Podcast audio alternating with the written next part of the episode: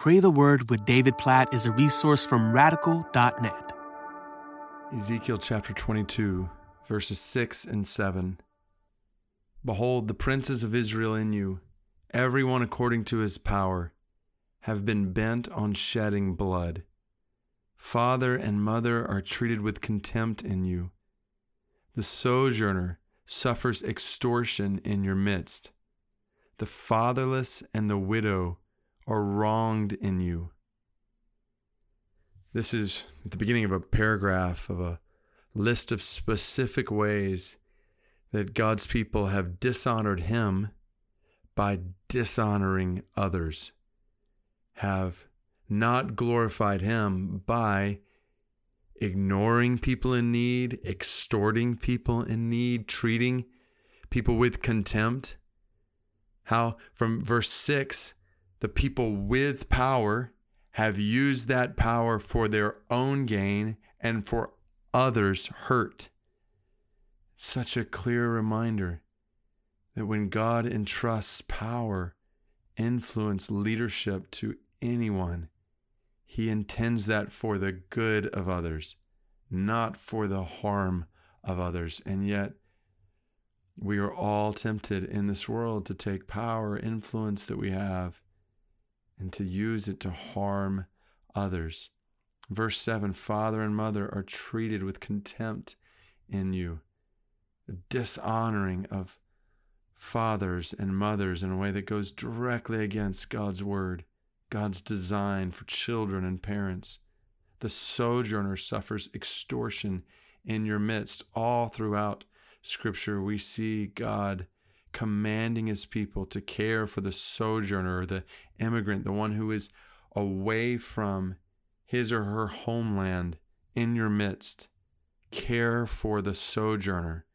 The fatherless and the widow are wronged in you. Another two groups of people, the orphan and the widow, who God over and over and over again tells his people to care for and provide for.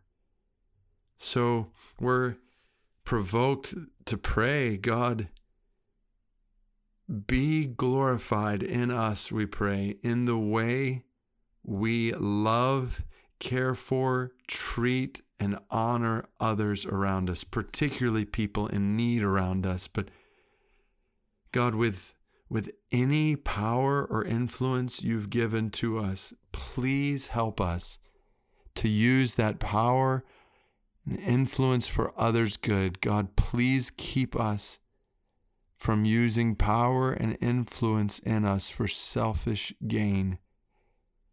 God, I, as a leader in your church, I'm, God, I'm just provoked to pray, please help me in every way to use my leadership in your church for every other pastor leader in your church. Help us to use leadership in your church for the good of people around us, never for selfish gain. God, I, I pray for this for every person listening right now. Help them to realize any power or influence you have given them.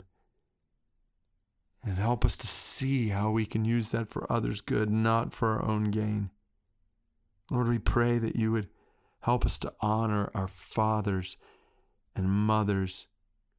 God, help us to be children and parents who glorify you with the way we love one another and our families.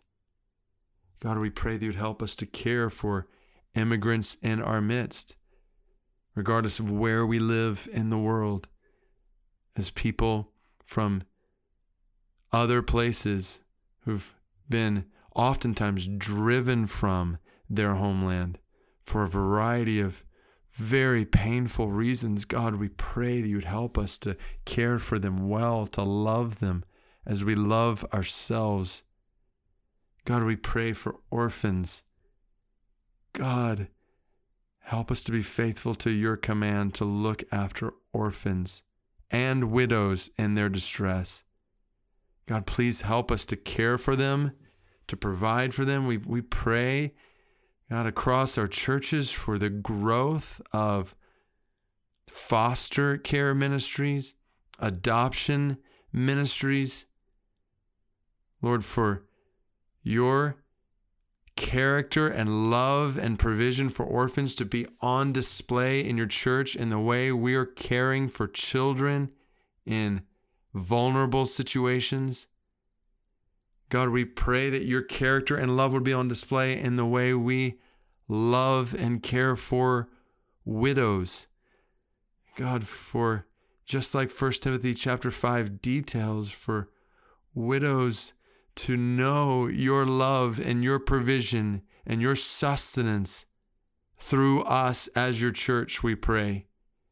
God, please help us in all these ways and so many more. God, please help us today, especially when it comes to any power influence we have, our family relationships with parents, children, among immigrants around us, among orphans and widows. God, please help us to reflect your love and your character. Help us to glorify you with the way we love and honor and live for others' good. In Jesus' name we pray. Amen.